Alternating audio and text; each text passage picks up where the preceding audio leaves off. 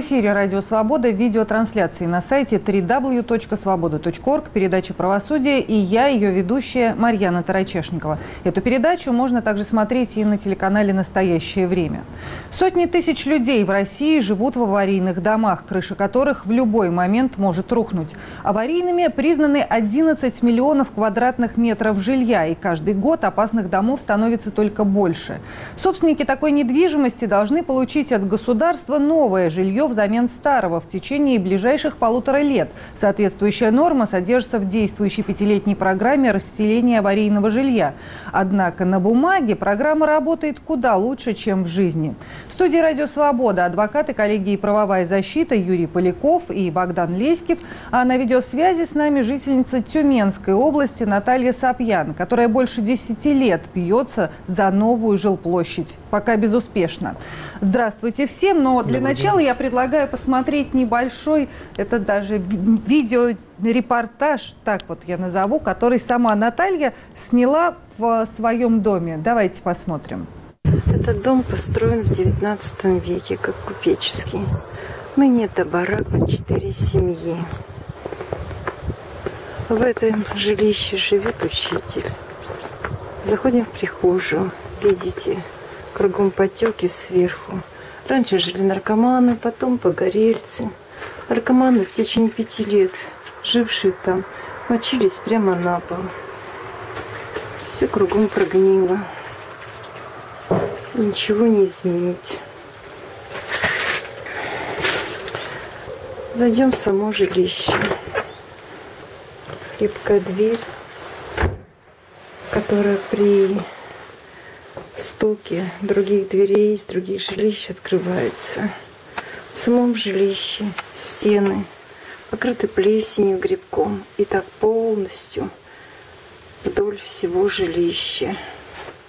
Это только вот фрагмент репортажа, который э, Наталья сняла в своей квартире. Мы сейчас попросим ее рассказать, что же происходит и почему вы живете в таких чудовищных условиях, не переезжаете в новую квартиру. Наталья. Получилось так, что в 2001 году я со своей семьей, с двумя несовершеннолетними детьми, приехала в город Елуторовск. Через некоторое время квартира а, барачная досталась мне по суду от отца моего сына. В 2004 году стала действовать программа, программа президентская по переселению из ветхого жилья. И я обратилась в администрацию, чтобы пришли, составили акт, что жилье, в котором я проживаю с детьми, является аварийным. Тем самым я на себя навлекла гнев администрации города. Тогда был главой города Зимнев Дмитрий Владимирович, который потом обратился к директору медколледжа, в котором я работала, чтобы она меня уволила с работы. Вот в 2004 году вы э, попытались добиться того, чтобы ваше жилье признали аварийным. И что, ну помимо того, что вы навлекли на себя гнев начальства, что э, произошло после этого? Вас поставили в какую-то очередь как нуждающихся? Вот этот дом, в котором вы до сих пор живете, признали ли его аварийным? Что происходило дальше? Мне посоветовали обратиться в прокуратуру, и прокуратура обязала местную администрацию провести тогда обследование. А, и а, обследование жилищных условий провели и сказали, что дом соответствует всем правилам. И состояние дома 45% износа. То, что вы видели, это 45% износа. А, хотя у меня в техпаспорте, вот у меня есть техпаспорт, процент износа у нашей половины очень высокий, 90, можно сказать, что все 90, а потому что наша половина ветка, 19 век, а вторая половина барака а, новое строение. У них в 94 году в зимнее время бревна вывалились, и они а, достроили свои 30 квадратов, ну, почти там где-то 80-90, расширили площадь и э, реконструировали ее. Новый глава города Горшков пытался помочь мне, но вскоре его почему-то сняли с поста главы города.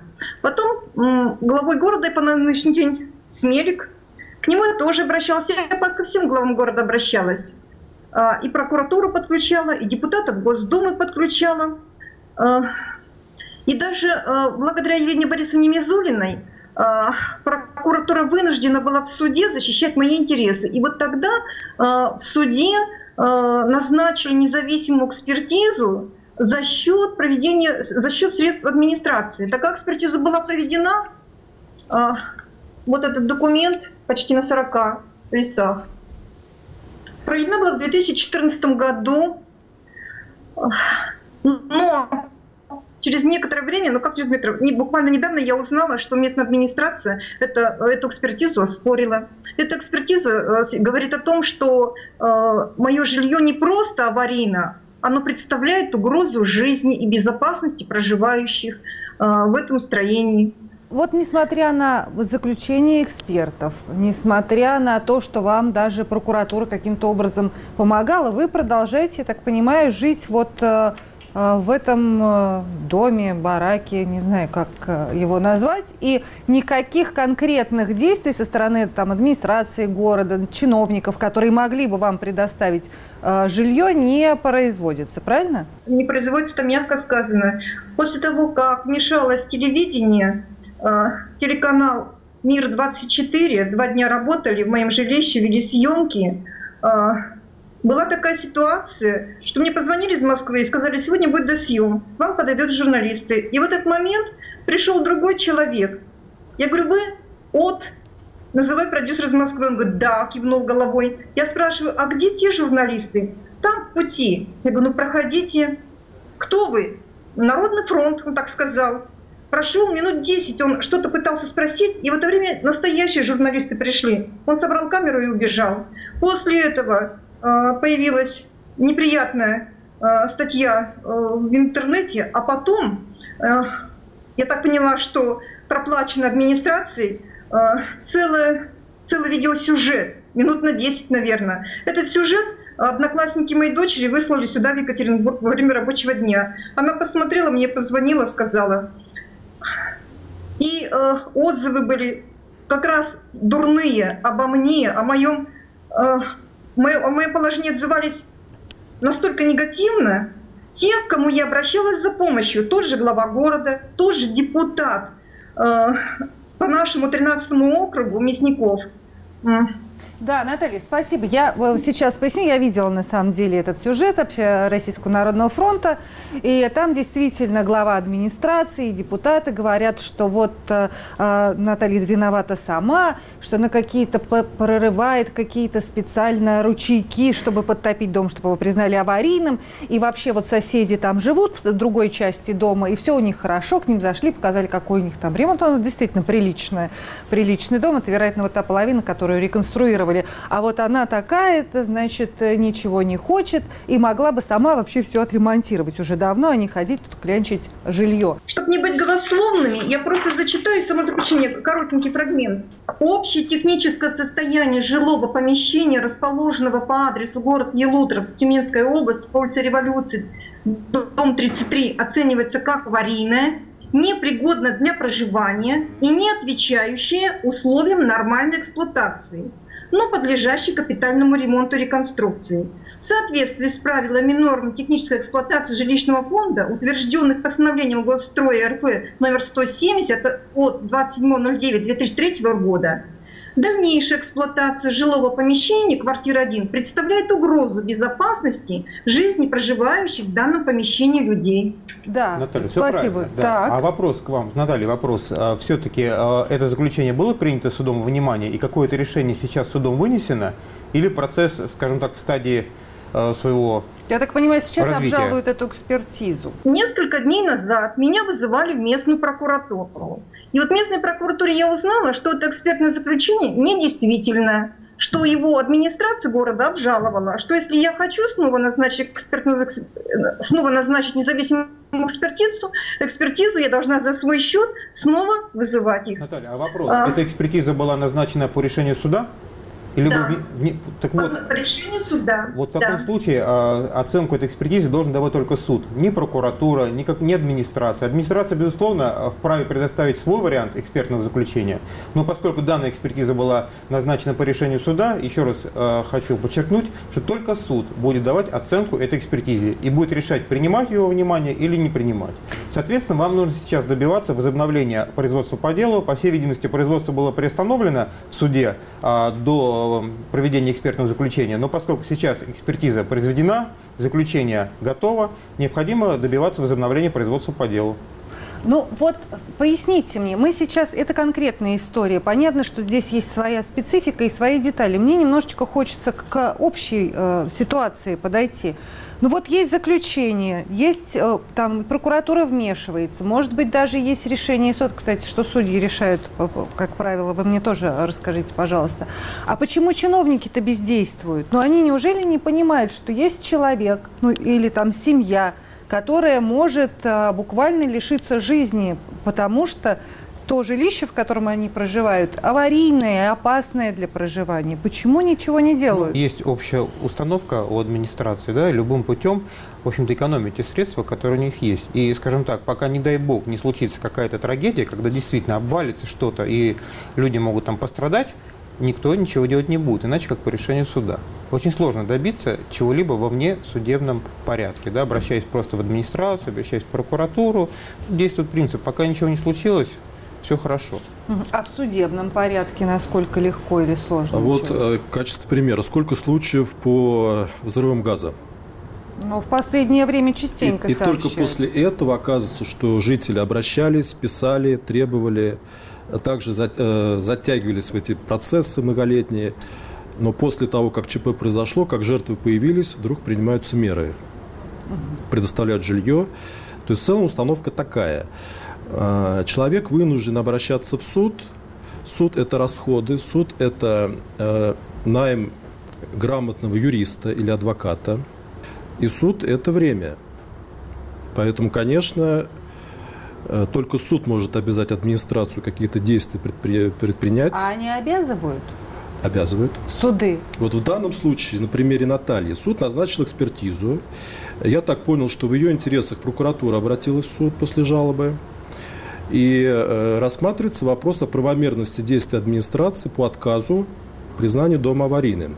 То есть суд рассматривает вопрос, аварийный этот дом или нет, правомерен ли отказ или нет. Но этого же мало, нужно еще получить потом следующее решение суда, да? Тот человек, который живет в аварийном жилье, а, чтобы, пере, чтобы его переселили, чтобы ему предоставили новое, не аварийное жилье. Ведь верно? Да, это верно. И что тогда верно, делают? Потому что до предоставления жилья администрация должна учесть данного гражданина как проживающего в аварийном жилом помещении.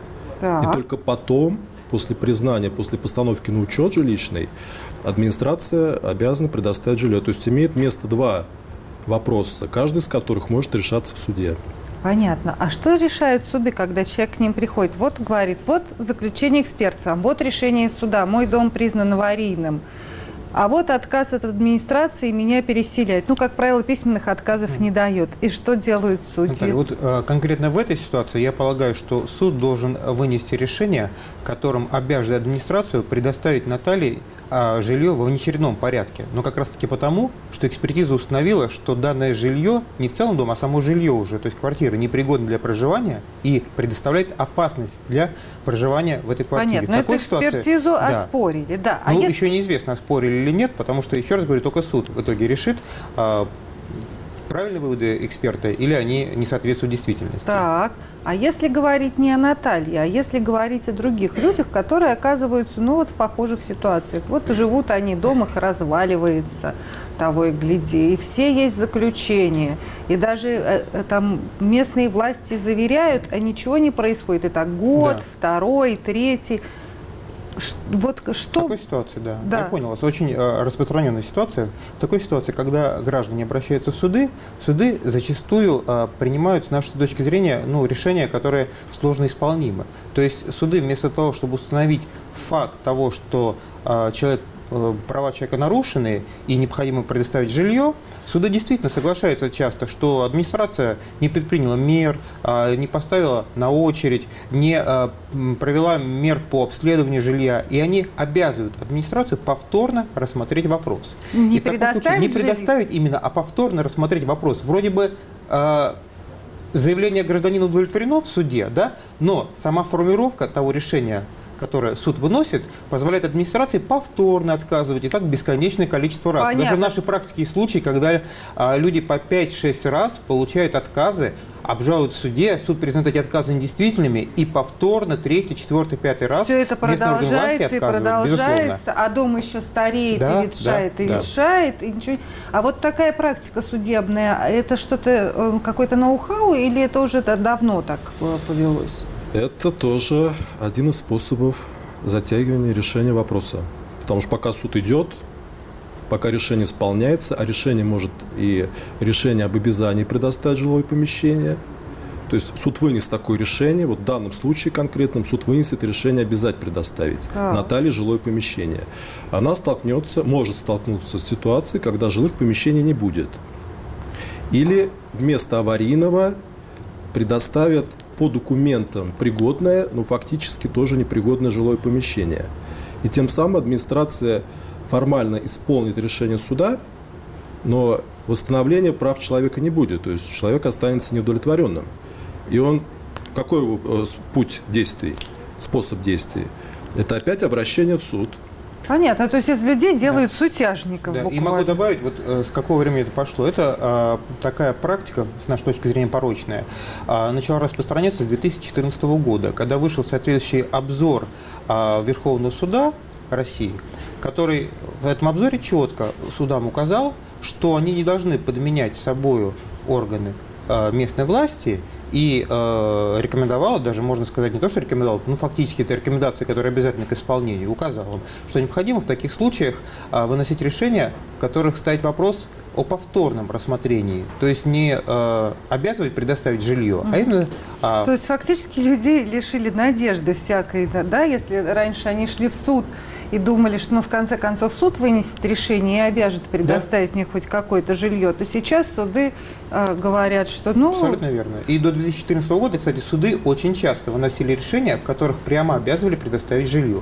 После этих разъяснений, конечно, такие решения выносить перестали. И, соответственно, с моей точки зрения, во многом э, вот правосудие по таким делам превратилось в фикцию с этого, вре- с этого вре- времени.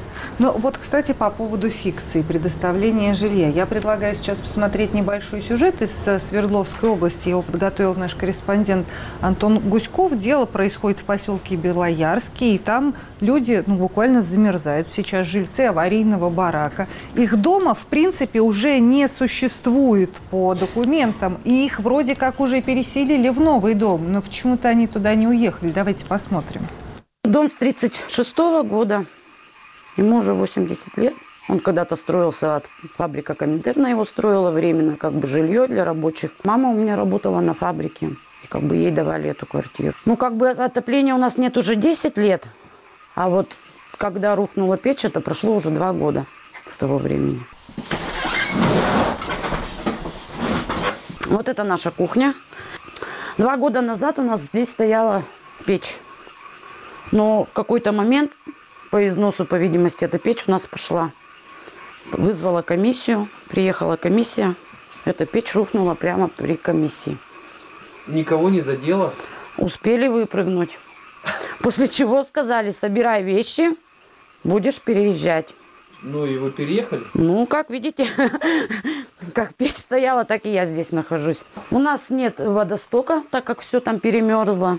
Воду мы не перекрываем, потому что мы ту зиму сидели без воды. Нам временно выводили за дом, я ходила туда с ведрами. Потом, значит, вот летом они нам сделали вот эту времянку, которая перемерзает. Мы просто боимся закрывать воду, потому что в доме только в двух квартирах бежит вода.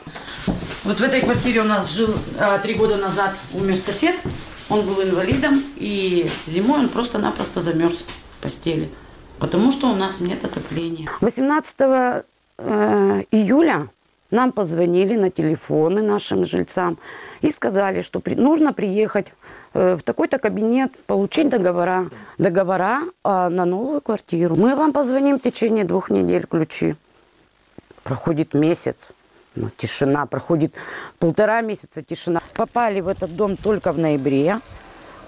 Не, значит, э, не было отопления, нет электроэнергии. В данный момент нет даже унитазов, ванн, краны не подцеплены, ни входных дверей, ни ванн, которые даже, допустим, в июле находились э, в квартирах, в ноябре их уже просто не было. А сейчас вы попасть туда снова А не сейчас мы по новой не можем туда попасть. можете? Почему? Потому что, видимо, все прекращено, никаких ремонтов здесь не идет. Подъезды? Под- подъезд попасть не можем, все. Нас на Думу вот уже э, капитальный ремонт жилого до центральной 29. Новый дом, в котором даже люди не жили, нас уже на капитальный ремонт деньги пытается выбить. И второй момент, что это сразу же идет соучастие в преступлении депутатов, потому что дом строился за областной бюджет, и мы не имеем права нецелевое расходование средств сделать. А коль депутаты молодые, неопытные, еще первый раз пришли в Думу, их пытаются ввести в мошеннич... э, в заблуждение, и чтобы они это все подписали. Никто не подписался тот дом принимать, ставил подпись сам глава. И они так хитро поступили, застройщик данного дома, он специально не израсходовал полтора миллиона рублей на своем счету, а чтобы на него нельзя было уголовное дело завести по нашему законодательству. Если контракт не закрыт, уголовное дело нельзя возбудить. По документам наш дом уже снесен давно. То есть да, нашего дома уже не существует. А в этот? А в этот дом мы еще не заехали. Как бы он и есть, и в другой момент его и нет. То есть, Вы люди-призраки. да, вместе с домом. Так точно и получается. В эфире «Радио Свобода» видеотрансляция на сайте www.svoboda.org, передача «Правосудие». Ее веду я, Марьяна Тарачешникова. Эту программу также можно смотреть на телеканале «Настоящее время». Со мной в студии «Радио Свобода» адвокаты коллеги и правовая защита Богдан Леськев и Юрий Поляков. На видеосвязи э, с нами жительница Тюменской области Наталья Сапьяна. Мы говорим о переселенцах из аварийного жилья и как могут э, тут помочь, чем суды, прокуратура и прочие э, надзирающие органы, которые ответственны э, ну, в том числе за то, чтобы права граждан частности, на их конституционное право на жилище не э, нарушалось. Я хочу немножечко статистики привести. Вот э, сейчас по оперативному отчету Фонда содействия реформированию э, ЖКХ вот в, настоя... в настоящее время как я уже говорила в самом начале, 11 миллионов квадратных метров жилья признаны уже аварийными, опасными для э, проживания. А до 30, 2035 года аварийными станут 100 миллионов квадратных метров жилья. И вот мы перед началом программы сегодня пытались тут сидели и рассуждали, сколько же это, какого количества людей это касается, и посчитали, что ну вот а, а, там 11 миллионов это примерно 200 тысяч семей, да? То есть, соотве- Если семья 5 человек, ну, соответственно, где-то там а, один, Чуть больше, да. 1 миллион человек. Ну, такой приличный город. А к, 2000, э, к 2035 году, соответственно, уже ну, будет город размером чуть ли не с Москву аварийным. И что делать в этой ситуации? Почему власти для, вместо того, чтобы решать эту проблему, заставляет людей бегать по судам, вот по этим бесконечным, и, а, собственно, уклоняются от своих обязанностей? Юрий. Э, Вспомните советское время. Жилищное строительство. В каждом городе, в каждом районе велось жилищное строительство, и люди периодически получали квартиры. Э, Целый э, список очень значительный был граждан, которые вне очереди получали жилье. Это учителя, врачи, многодетные семьи. И практически не было судебных споров. То есть система работала в этой э, части. Когда жилищное строительство прекратилось массовое, появилась ситуация, когда очередь есть, в очереди человек может стоять 20-30 лет, если не больше, а жилья нет. Поэтому, так как жилищное строительство не ведется, вот такие случаи возникают. Муниципалитет находит основания, чтобы человека не учитывать. Если его учитывают, предоставляет жилье в непригодном состоянии, а, Я хотел бы дать совет людям, которые столкнулись с такой ситуацией. На практике очень много времени впустую тратится на переписку. То есть пишут жалобы депутатам, мэрию, Путину, конечно, э, обязательно. президенту, который переправляется, естественно, потому что президент не может все жалобы рассмотреть, переправляется в ту же мэрию, в прокуратуру, который не всегда может обеспечить защиту прав, э, люди должны оперативно собрать доказательства, сами провести экспертизу.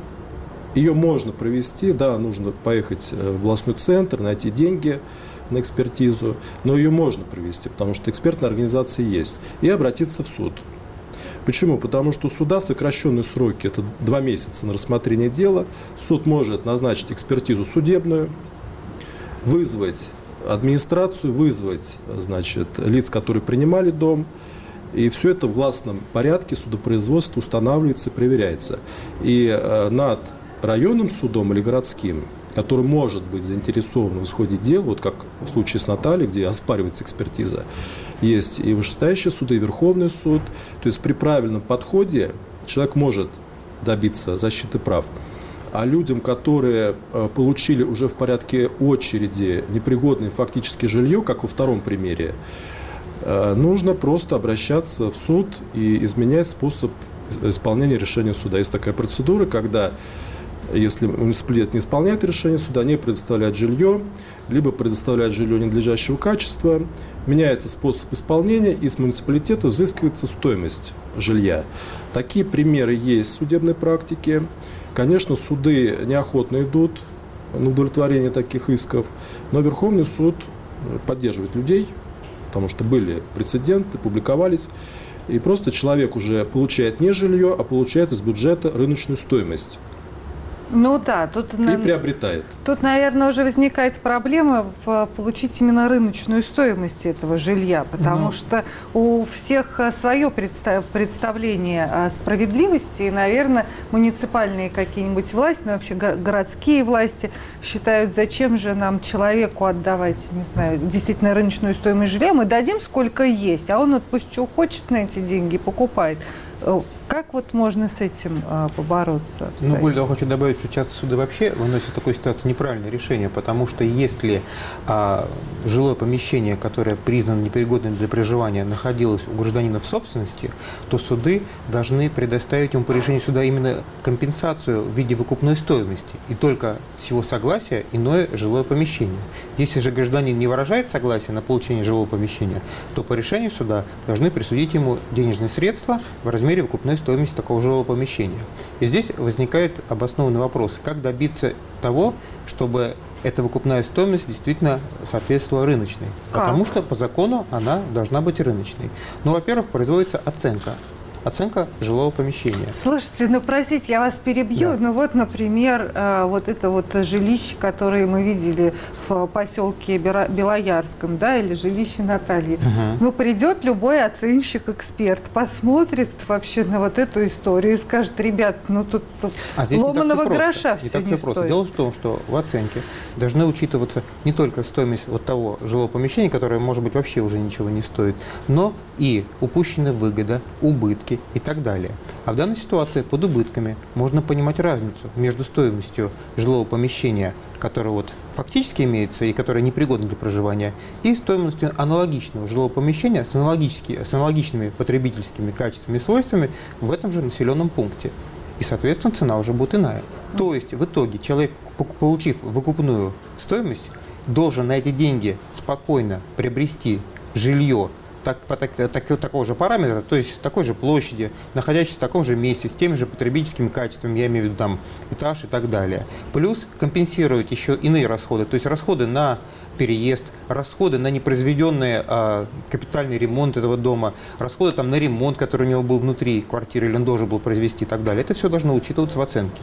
Соответственно, задача в этой ситуации проконтролировать, чтобы оценка была произведена правильно и все это было учтено. И если этого не сделано, то, соответственно, обращать внимание суда на эти обстоятельства. И суд вот примет эту оценку как должное и обяжет именно такую сумму. Вот вы Дело просто том, рассказываете, суд... это Нет, так хорошо это, все это, звучит, это, это, это я просто не верю, безусловно. Что так суд, бывает. Суд может назначить оценку туда, которая будет произведена по самым невыгодным, скажем так, критериям для гражданина чьи права нарушены. Но здесь нужно добиваться правоты своей, то есть доказывать, проводить свою независимую оценку, оспаривать и э, опорочить ту оценку, которая была произведена неправильно с точки зрения гражданина и так далее. И в конце концов, если суд все-таки не согласится с доводом гражданина, ну, обжаловать такое решение в последующих инстанциях. У нас, в общем на практике были примеры, когда мы добивались того, чтобы оценка была произведена в итоге именно так, как это устраивает конкретного гражданина, чьи права нарушались. Но это, опять же, время, ну, деньги, безусловно, помощь адвокатов. безусловно. И, в общем, не каждый человек может себе это позволить, а учитывая, что мы уже установили, что тут сотни тысяч Ну, вообще а, в стране людей Дело в том, что это борьба. И, к сожалению, борьба со своими же органами власти, по сути. Ну, что поделать, это такой противник. А давайте к Наталье с вопросом обратимся. Насколько мне известно, вам администрация предлагала какую-то компенсацию. Во всяком случае, э, они заявляли, что предлагали вам какие-то деньги, но вы от них отказались. Так ли это? И что вам предлагали? Какую сумму? Мне предложили э, двухкомнатную квартиру. Я так обрадовалась. Двухкомнатную квартиру. Вызвала дочь из Екатеринбурга. Она приехала, отпросилась в деканате. Приезжает, э, мы в назначенный день приезжаем, э, приходим э, в муниципалитет. Нас привозят по адресу. Это общежитие, это не общежитие, это, это барак, построенный после войны и обшитый вагонкой. То есть из одного барака в другой барак. Ну, естественно, мы отказались. Да и площадь 30 квадратных метров, а у меня состав семьи три человека. У меня сын военнослужащий контрактник, он своего жилья не имеет. Дочь студентка, она тоже не имеет своего жилья. Другой вариант предложили. Э, Комната, одноко- однокомнатная квартира по Карла Липнихта и адрес сказали. Вы, говорит, сами сходите, посмотрите. Но я со своей бывшей коллегой по работе пришла по этому адресу. Там жила женщина с двумя детьми, с огромным долгом по квартире, и она нас даже на порог не пустила. Но на днях меня вызывали в прокуратуру, мне сказали, «Переход- переезжайте в комнату, в общежитие. Я говорю, почему же бы не сразу в дом старчества и детей туда прописать? Пошутила. Но через несколько дней, а, кстати, после, после новостей на ТВ «Мир-24», на канале «Мир-24», у меня была прокуратура в доме повторно. Прокуратура с Роспотребнадзором. Они приходили с приборами, а, замерили. И, в общем-то, я увидела, что Роспотребнадзор был не удивлен. Они сказали, даже вспомнили мне, что они у меня были 8 лет назад. Я тогда обращалась к Астахову, когда у меня де- де- э, дочь была несовершеннолетней. И это, э, Роспотребнадзор ко мне при- приезжал, и тогда замеры тоже делались. Правда, температура тогда была у меня 12 градусов в комнате, потому что еще печка более-менее работала, дышала, сейчас она развалилась. А печник в суде сказал, что печь ремонту не подлежит. Так вот, провели э, они, это, это так, они, э, они провели обследование, но акт мне на руки пока не дали. Роспотребнадзор в моем присутствии сказал прокуратуре, что мы составим акт, передадим его вам. А уж ваше дело ознакомить Сапьян или не ознакомить. На что прокурор сказал, в общем, когда придет акт мне, я вам позвоню. Так вот, я надеюсь, что я вот завтра я выезжаю домой в Елуторовск, а, что мне позвонят, и я приду за этим актом. Чтобы в акте кухня минус 15, в комнате минус 10. Естественно, в своей квартире барачной я не живу. Да, Наталья, спасибо. Был минус вопрос. 10, минус 15, Наталья. да, пожалуйста. Наталья, скажите, пожалуйста, вы сколько лет проживаете в этом доме? Я проживаю с 2001 года. Въехала туда, когда у меня оба ребенка были несовершеннолетними. То есть этот дом вам в порядке наследования перешел? Нет, это по, по суду от По суду. э, мужа, Да. я так поняла, достался, Ну, видимо, от бывшего мужа. А до Купил, его, чтобы э, погасить задолженность за 17 лет по алиментам, так будем говорить. А до переезда где вы проживали? В каком жилом помещении? Я проживала в общежитии на Польском полуострове, где работала в гимназии. А, естественно, общежитие хорошее, общежитие не спорю. А вот, эти, э, вот эта площадь в общежитии двухкомнатная, где внутри то, э, каждой квартирки, так будем говорить, это мы, мы называли бы малосемейкой. Она была сдана, потому что она мне не принадлежала. И я никогда в жизни ничего не приватизировала, не, э, просто не- нечего было приватизировать. Я не получала Ну, квартиру понятно. государства То есть никогда. вот Наталья, до всей этой истории, до того, как в ее жизни появился этот замечательный барак, не, не владела никакой э, То недвижимостью. есть она была нуждающейся по факту, проживая в общежитии, не обеспечена самостоятельным правом на жилье. И э, переехав в наследственный дом, часть дома, также осталась нуждающейся. Да. Но я думаю, у Натальи дело осложнено уже таким э, борьбой с чиновниками, и оно более широкий размах получило. Ну, дело. конечно, здесь Конечно. уже просто нашла коса на камень. Потому что суд, э, как я понял из ее ответов, суд назначил экспертизу. Экспертиза э, дала положительный ответ, который подтверждает ее позицию. Слова прокурора о том, что эта экспертиза недействительна, это слова остаются словами. Оценку дает суд, и у нее очень хорошие шансы. Да, но вы смотрите, шансы хороши на бумаге, опять же. Но на самом деле вот эта вот борьба, я так понимаю, она уже происходит много-много лет, и ничего не меняется. И вот здесь Наталья приводила в пример, ну, какие ей предложения поступали. Абсолютно верно. Вот э, скажите, Богдан, а как часто людям, которые живут ну, вот в таких чудовищных аварийных условиях, в ветхих домах, предлагают переехать, ну, сменить Очень шило часто, на мыло? очень часто. Дело в том, что э, чиновники в данной ситуации пользуются, э, как правило, неграмотностью граждан и пытаются им предоставить, э, скажем так, заведомо не самые выгодные, далеко не выгодные варианты, надеясь, что они согласятся, подпишут соглашение и по этому соглашению будут переселены. Вот как в случае с Натальей, предложили смехотворную компенсацию в размере 50 тысяч, на которую она вообще наверное, никакого жилья не смогла бы приобрести э, в той местности, в которой расположено вот аварийное жилье. Естественно, она очень правильно сделала, что отказалась.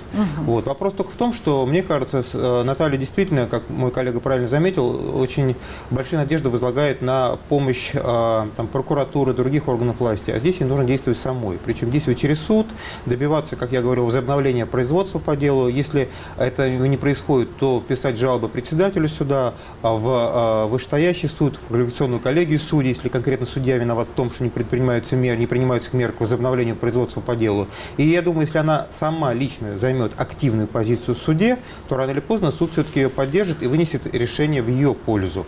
А б- не, работает такая система, что вот э, если человеку предлагают один, второй, третий вариант, он отказывается от первого, от второго, ну, э, потому что они неподходящие, то чиновники говорят, ну все, мы вас там снимаем в очередь, вы не, мы вам предлагали это, это, это, вы теперь уже не нуждаетесь, раз вы А от всего отказались. Правильно. Но дело в том, что... Это те вари- работает э, так, Это работает система, но те варианты, которые... пред- Например, это работает, вот, например, у города Москвы в отношении чередников.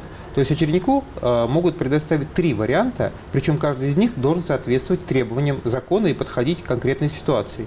И очередник вправе отказаться. И только в случае, если он отказывается от третьего варианта, тогда его снимают с конкретной очереди, представляют ее в конец этой очереди. То есть, э, но опять подчеркну, эти варианты должны быть э, соответствовать требованиям закона. Если они не соответствуют, то их нельзя учитывать как те варианты, от которых очередник так или иначе добровольно отказался. По требованиям закона, это значит, жилье должно быть там э, метраж, Благоустроенным, безопасность. соответствовать, благоустроенным, во-первых, применительно к, а, благоустроен- к критериям благоустроенности данной местности, по метражу соответствовать и так далее. Мгм. Ну, то есть вот этот вариант все-таки работает, и люди могут на него попасться, и их переселят из плохого жилья в еще более плохое. Ну, теоретически, да. Как И- у нас был второй пример, вот, пример, вот э, как раз классический случай, когда пытались а людей вот переселить что там дом. делать людям?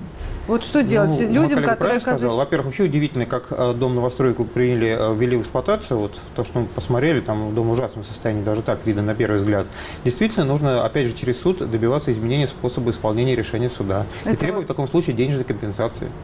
Понятно, но денежную компенсацию, опять же, не- неизвестно, какую назначат, будет ли соответствовать э, эта предложенная сумма ну, реальной стоимости жилья.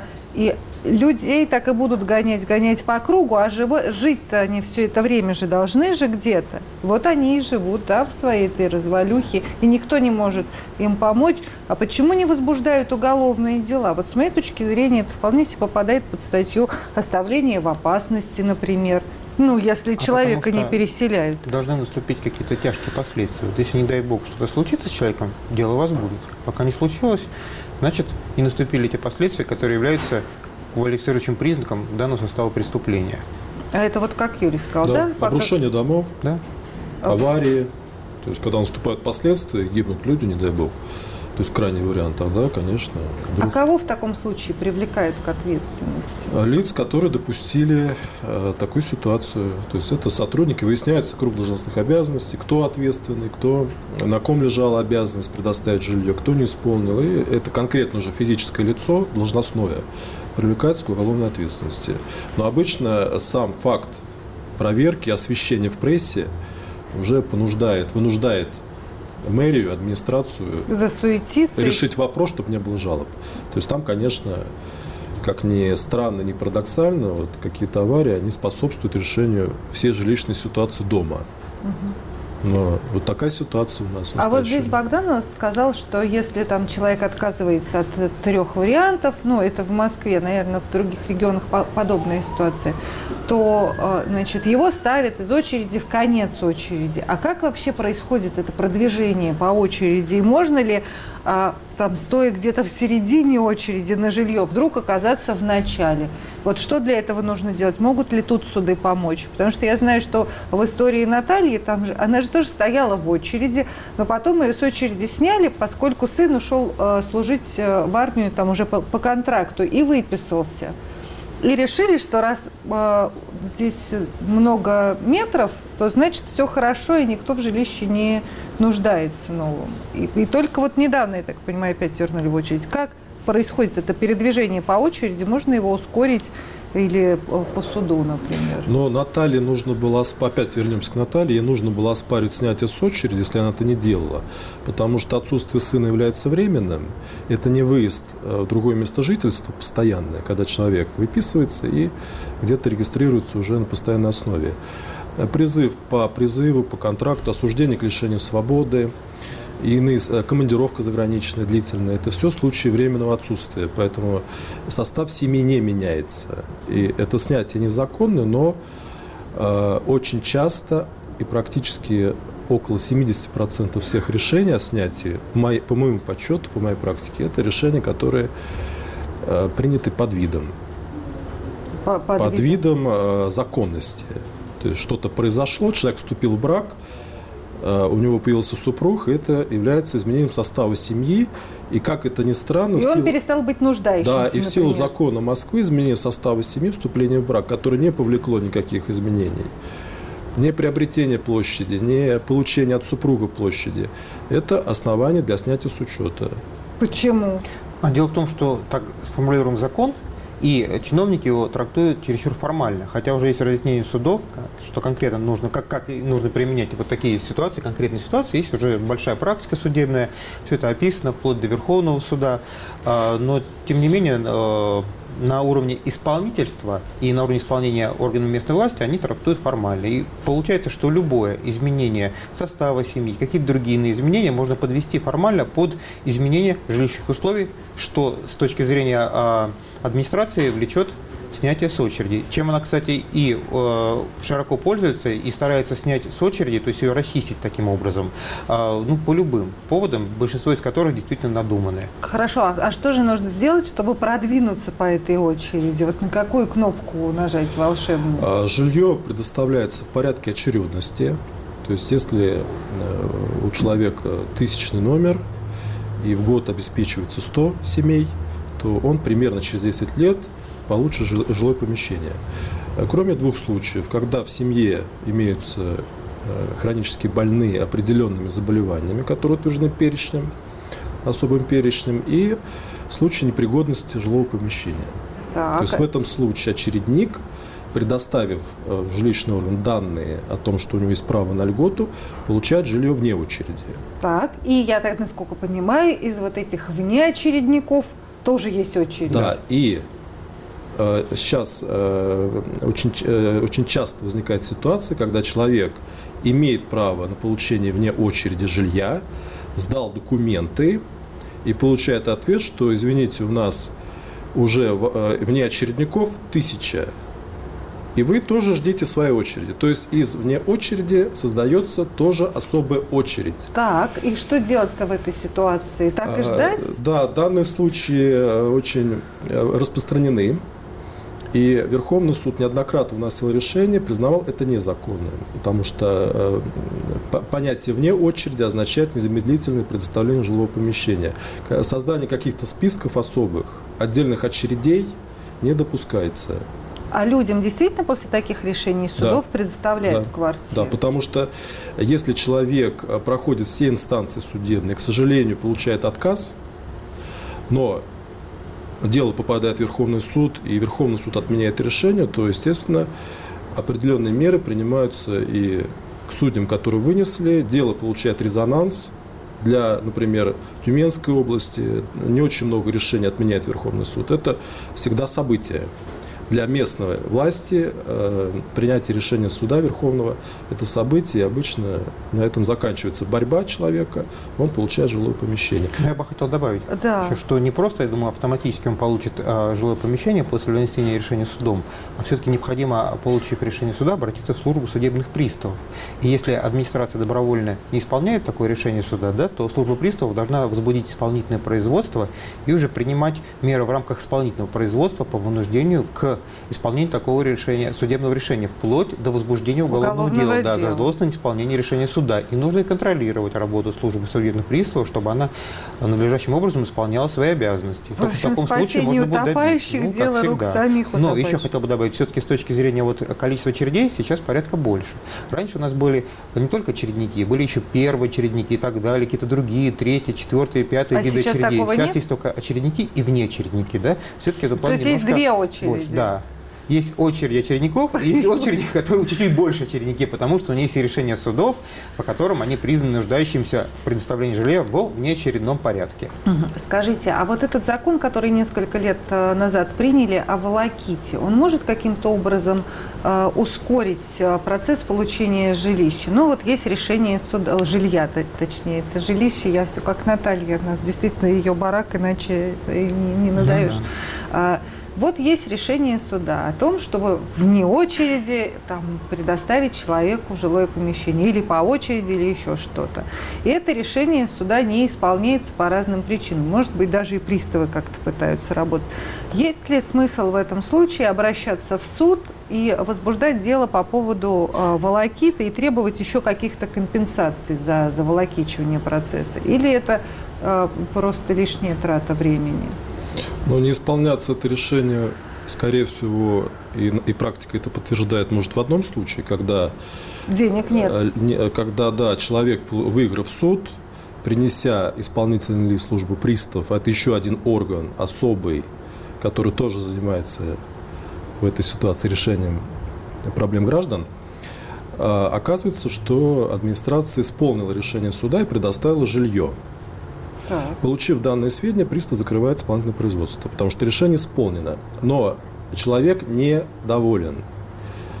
Обоснованы эти э, претензии или нет, уже другой вопрос. А, ну, Это понятно. может быть непригодное либо... жилье, либо его не устраивает метраж, расположение, дом, дом около кладбища, дом около завода. Разные случаи есть около какого-то скотомогильника. И э, возникает вопрос, законно ли пристав закрыл исполнительное производство. Опять суд, опять оспаривать уже действия пристава, постановление пристава. И э, вот новая судебная волокита.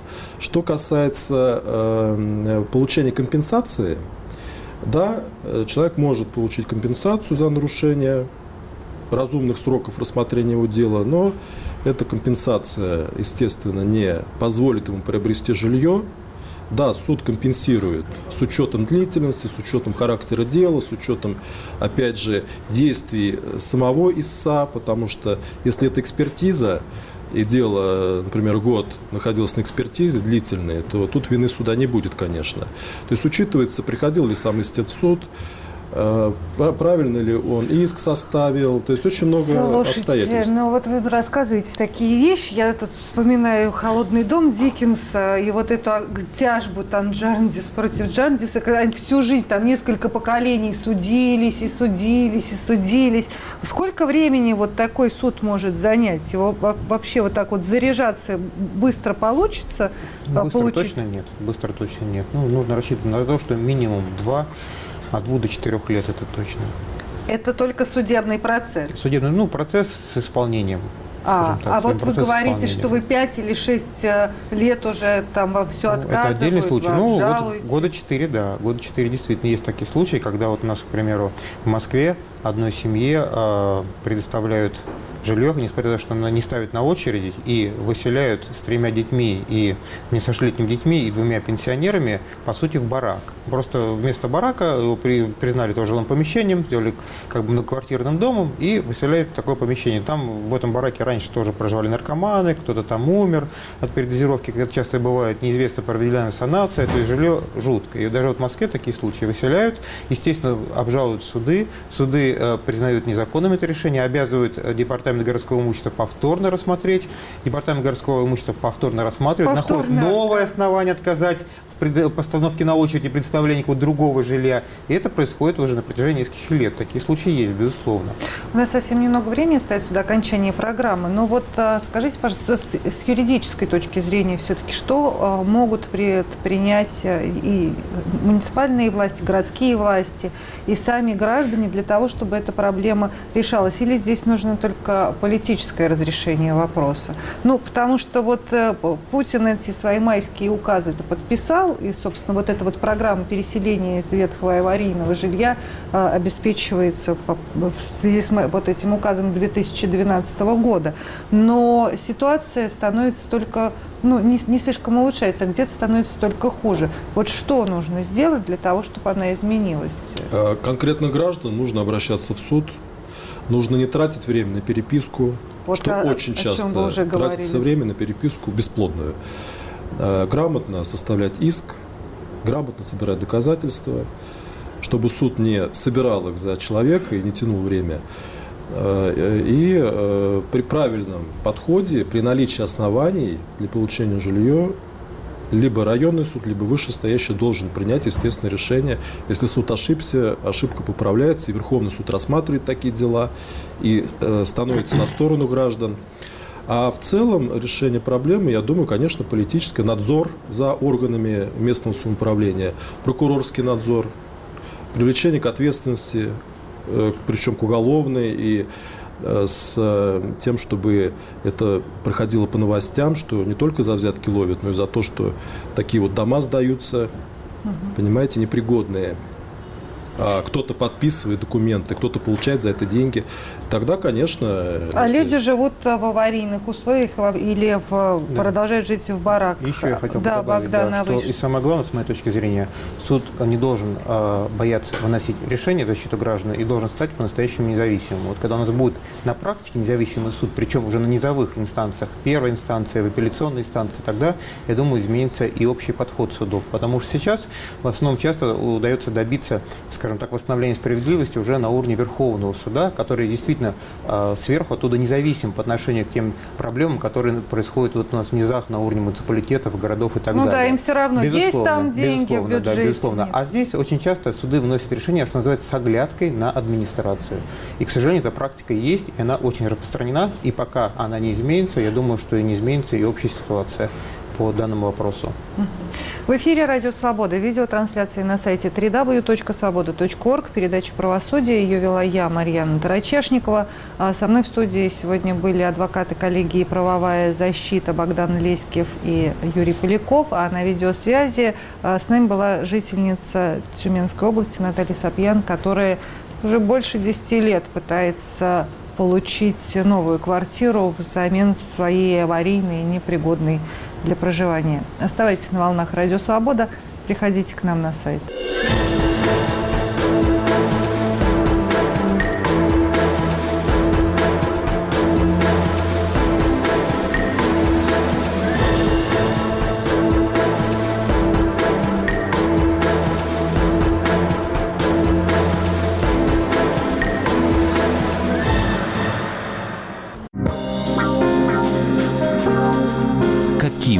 Представляется будущее России? Не знаю. Безоблачным оно вряд ли будет, мне кажется. А загнали просто людей в такой тупик. Молодежи работать негде. Пенсионерам жить не на что. пенсия минимальная. Пособие для детей от полутора до трех лет никаких, 68 рублей. Нету будущего страны. Будущее будет еще лучшим, но и сейчас считаю, что у нас все замечательно. Я не настолько считаю себя оптимистом, но все-таки хочется надеяться на лучшее. На данный момент ситуация не настолько оптимистичная и воодушевляет. Да что-то как-то страшновато. Радио «Свобода». Глушить уже поздно.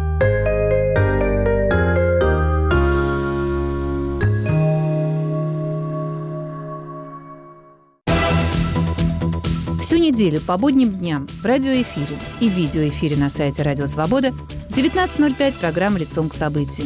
Самые актуальные проблемы жизни России и мира обсуждают узнаваемые люди. Атмосфера путинской России, атмосфера сероводородная, она занимает все предоставленное ей пространство. Теперь она будет в Крыму. Программу «Лицом к событию» ведут Елена Рыковцева и Михаил Соколов.